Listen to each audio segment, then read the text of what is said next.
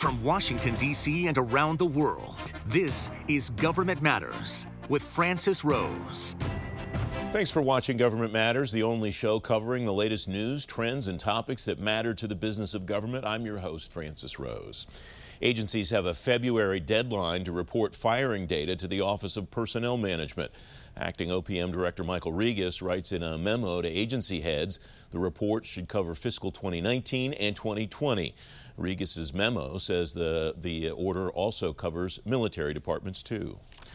Camilo Sandoval appears to be the new federal chief information security officer. FedScoop reports he's listed as the federal CISO on the CIO Council website. The Office of Management and Budget hasn't made an official announcement of Sandoval's appointment, but his LinkedIn page says he's been in the job since last month. Contribution limits to your thrift savings plan account for 2021 are official. The annual elective deferral limit for next year is $19,500. GovExec reports the catch up contribution limit, if you're 50 or over, is $6,500.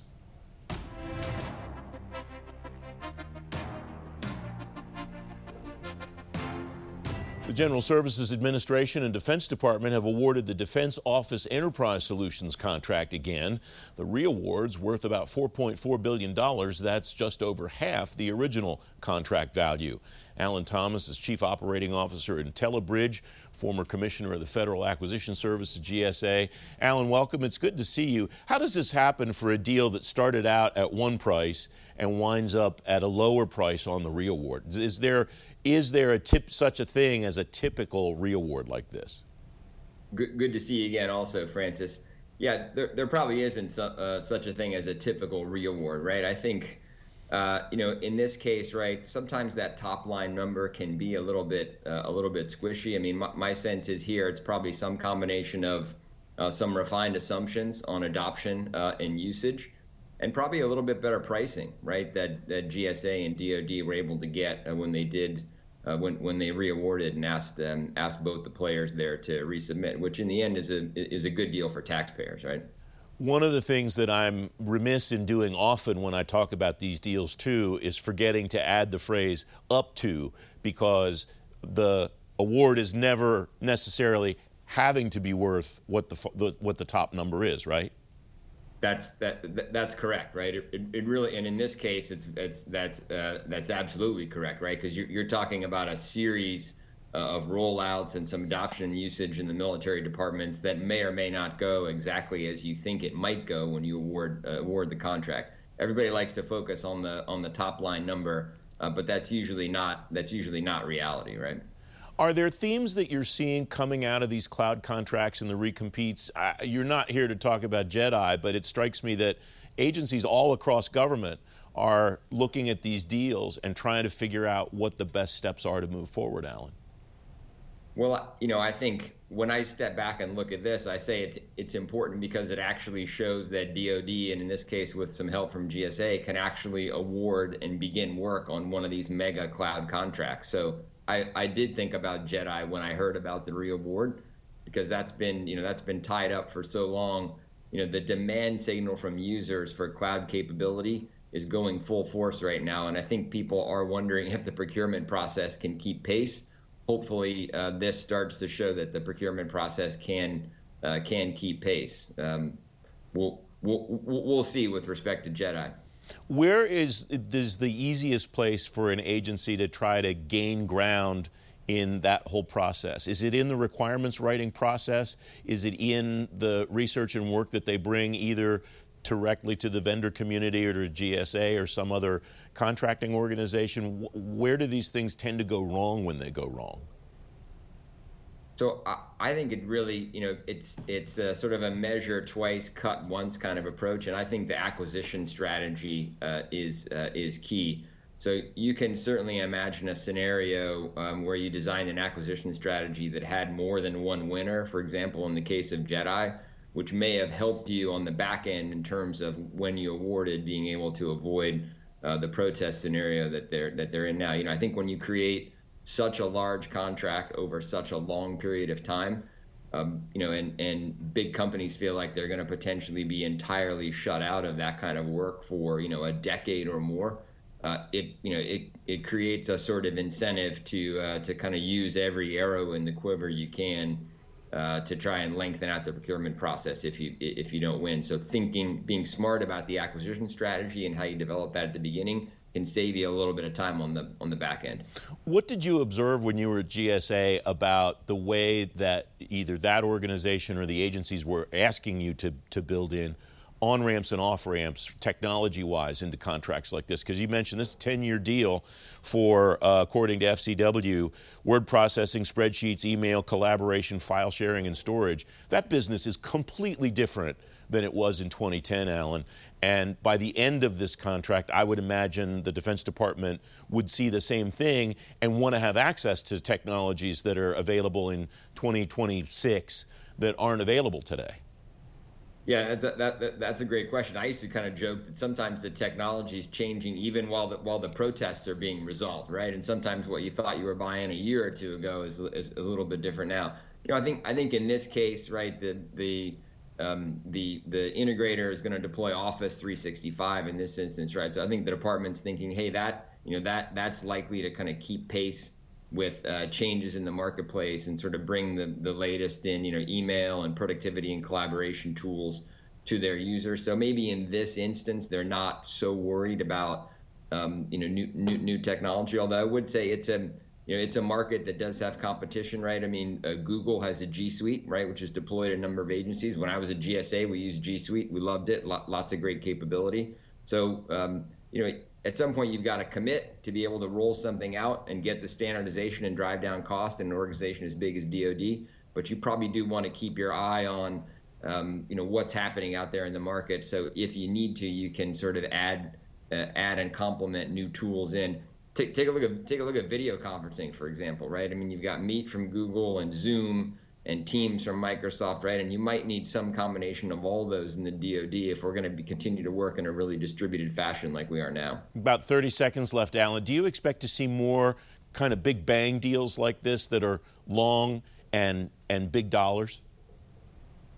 Uh, I, I, I think so. Um, and I say that because I think people, again, are looking to drive standardization uh, and they're and they're looking to, uh, to to drive down cost, right? And in order and in order to do that, right, you need to get the you need to get the scale, right? And and um, uh, that you know that's you don't you don't get the benefit unless you unless you have the scale.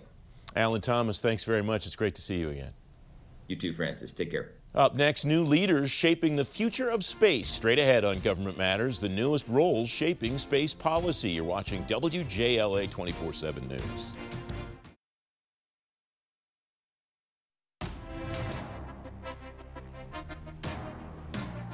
Welcome back to Pentagon. We'll stand up a new Assistant Secretary of Defense for Space policy job. Justin Johnson currently performs the duties of that job. Kaitlyn Johnson, no relation, is Deputy Director of the Aerospace Security Project, the Center for Strategic and International Studies. Kaitlyn, welcome. Thanks for coming back on the program. This job will live, it sounds like, in the office of the Secretary of Defense. Where does it fit in your in your view in the hierarchy of space jobs across the department? Sure, I think it's definitely an elevation of what was already ongoing um, from a deputy assistant secretary to an assistant secretary. It elevates the mission of space policy and gives more authority to the person who is confirmed in that role to go forward and coordinate across the department. It was also required by the FY 2020 NDAA, so it's a little maybe late on that as we are already into FY21. Um, but as you said, right now it's filled by Justin Johnson, who's acting because this requires a nomination from the president and an appointment by Congress. What does this say about the way that Congress, because it's a requirement in the NDAA, wants the department to move forward? It's striking to me that we're seeing so much positive interest from Congress when for so long most people seem to be opposed to the idea of a Space Force altogether. And now there's, uh, I guess, success has a thousand fathers. Sure. So I think um, for me, it's it's really about civilian oversight, um, and that was a big you know, it's always been a, a, big thing in our military to have this civilian oversight. And with Space Force being elevated into its own service and Space Command being stood up, we saw a lot of movement and a lot of authorities being created on the military side of things. Um, so this position will give some uh, much needed civilian oversight and able to um, coordinate across the department with um, other you know offices in DoD, the different services, intergovernment coordination, working with state and commerce as well, um, and NASA as as well as our international partners and allies. So, this person is going to be the connective tissue among all of the space organizations that will remain inside the Defense Department. I think there's a misunderstanding from people who kind of watch this from the outside that everything space is going to move to the Space Force. That's not the case, just as all aviation in the military doesn't live in the Air Force. Am I reading that right? Yes, I think so. I kind of been thinking about it as a puppet master, pulling the strings of space policy, making sure that we are all, or the Defense Department is all moving forward um, in ways that support one another and make sense with the policy that comes out of the Office of the Secretary of Defense. We saw um, in the past six months what is time these days in COVID, but um, we saw the space power doctrine. And so I think implementing that doctrine and the policies that were outlined in there will be uh, top of the list for this new secretary. Another job I want to ask you about it, just get your takeaway from the establishment of it. Assistant Secretary of the Air Force for Space Acquisition and Integration. Where does that job fit in this whole landscape, Kaitlyn? Sure. So, because the Space Force is still part of the Air Force, this assistant, secretary within the Air Force will have jurisdiction and influence in the Space Force's acquisition and integration.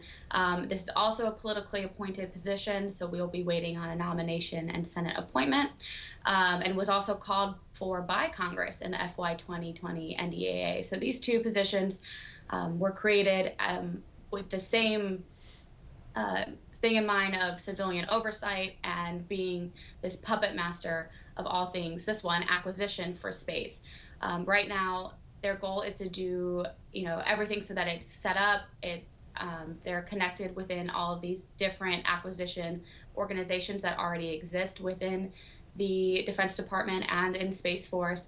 Um, but I think you know a key challenge will be um, making sure that we don't have duplicative efforts across these different organizations and that the efforts that are being made are doing so you know in in good coordination with one another and um, helping support each other what else is on the radar screen as far as workforce across space force or space policy making in the defense department kaitlyn Sure. Well, I think, you know, having an assistant secretary in OSD policy as a policy person myself is very exciting.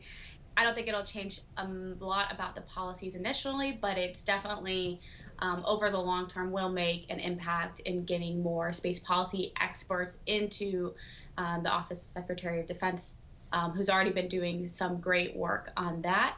Um, but we're also watching more people join the Space Force. Um, service members from the Air Force have been accepted and are rolling in there's a, um, a Space Force um, ceremony that will be taking place on the ISS because that is where um, the new to soon to be Space Force member is currently residing, which is an interesting uh, interesting ceremony, I'm sure, to coordinate.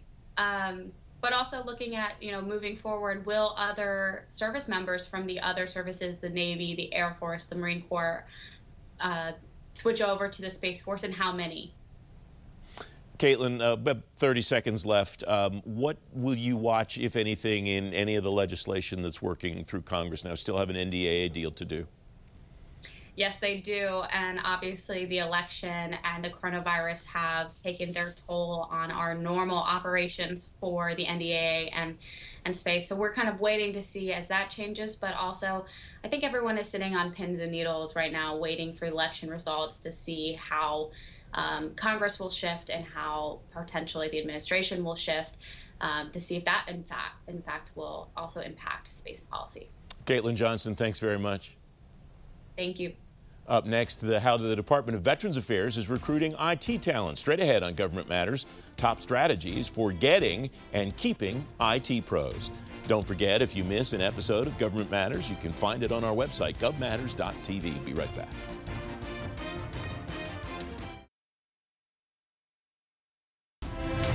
This month's Digital VA is brought to you by Pure Storage. The Department of Veterans Affairs has opened up more than 600 IT positions since the beginning of the pandemic. The push for an expanded IT workforce is coming as the agency focuses on prioritizing customer experience. Valman Cummins is Director of Human Capital Management at the Department of Veterans Affairs Office of Information and Technology. Valman, welcome. It's good to see you. How are you going about recruiting in a virtual world that we live in today? Well, Good afternoon, and it's a pleasure to be with you today. Uh, the, the assumption is that the virtual world has created more of a complex uh, hiring uh, situation. But actually, we had a plan. Uh, we, we've already planned for hiring. So let's just let's talk about that for, for a minute. Uh, typically, we post jobs on USA Jobs, and then we go out and we, you know, solicit candidates to apply. But we changed our strategy, and we affectionately call it "Go Get Them." What we did was we made uh, relationships with other organizations, veterans organizations, military spouses networks, and we did something very unique called resume mining. In other words, we went out and we searched for potential candidates in order to be potential employees at the Veterans Affairs. And in doing so, we had a pool of ready available candidates who could apply for our positions. How has the focus on customer experience changed, if at all, the way that you examine somebody's resume, the way that you examine somebody's background to determine if they're going to be a good fit?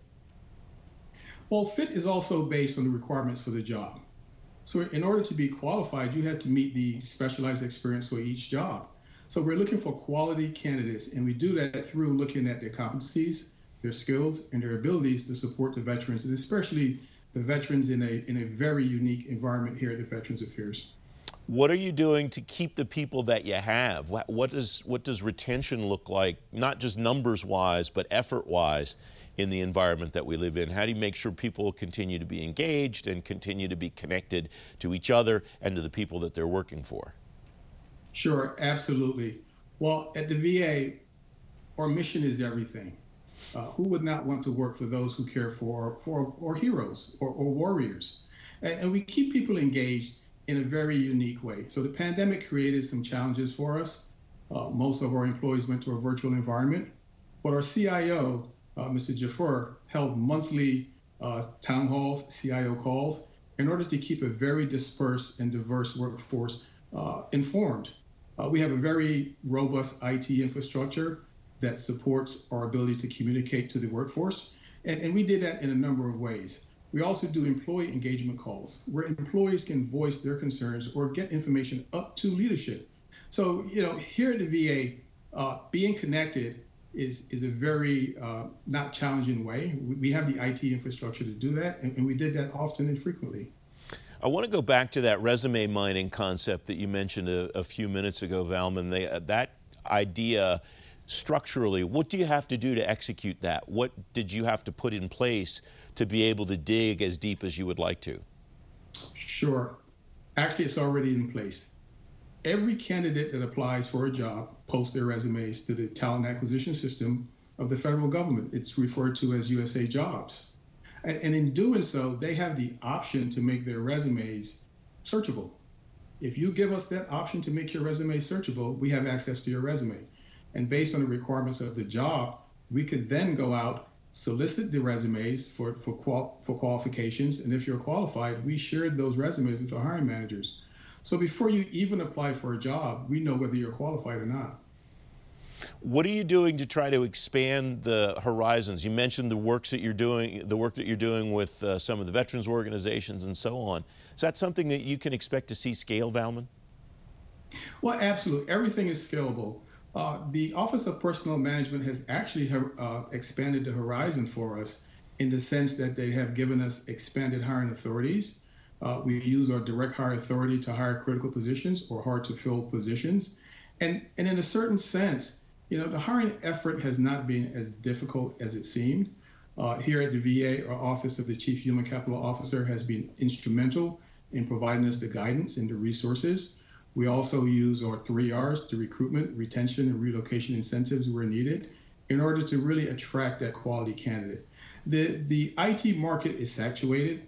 We are competing with the rest of the entire universe. But here at VA, we sell the mission. The mission is the most important things.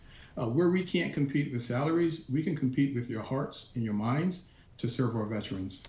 What's the onboarding process look like now, given that people are not coming into the office and you're not able to sit down across the table face to face from a new candidate, explain to them whatever they need to know uh, to be welcome and to be engaged as quickly as possible? Sure, that's that's a great question.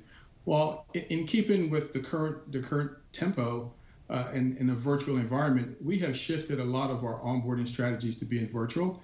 As you and I are talking virtually right now, we do the same thing. So the connectedness still remains with, with our employees. Uh, it's just not being face to face. It's more of a virtual environment, but we get to see them, we get to speak to them, we get to engage them, and we're constantly communicating with the workforce. About 30 seconds left, Valman. What uh, hiring authorities, if any, do you need to fill in uh, places that uh, gaps that you might have in the workforce now? The Office of Personnel Management has, gives, have, has given us many, many hiring authorities. I don't think we need any additional hiring authorities. I think what we what we really need is to continue branding, continue our outreach efforts, and continue motivating people to really look at the Veterans Affairs as a place that you would want to work. Because again, as, you know, as our mission and as Abraham Lincoln once said, you know, who wouldn't want to work for those who have borne the battle? You know, he didn't necessarily say it quite like that, but at the end of the day, the mission of the VA and serving our veterans and our family members is the most important mission, and we can sell that to anyone. Valman Cummins, thanks very much for joining me. It's great to have you here. Thank you. It's, it's a pleasure, and you have a great day. I'm Sharice Hanner. You can now keep your finger to the pulse of all things that matter to the business of government anytime, anywhere. Subscribe to the Government Matters podcast on Apple Podcasts, Google Play, Spotify, SoundCloud, TuneIn, or simply ask your digital assistant to play the Government Matters podcast. For a quick fix of government news, follow us at Twitter at GovMattersTV. That's the latest from Washington. Join me weeknights at 8 and 11 on WJLA 24-7 News and Sunday mornings at 1030 on ABC 7. Stay plugged in on issues that matter to the business of government. Thanks for watching. I'm Francis Rose. Thanks for listening. Our daily program is produced by Cherise Hanner and Ashley Gallagher. Christy Marriott leads our technical crew. Our web editor is Beatrix Haddon. Government Matters was created by George Jackson. Visit govmatters.tv for articles, videos, and more, including our first feature length documentary, The Dawn of Generation AI. Government Matters is recorded at WJLA TV in Washington, D.C. Copyright Sinclair Broadcast Group.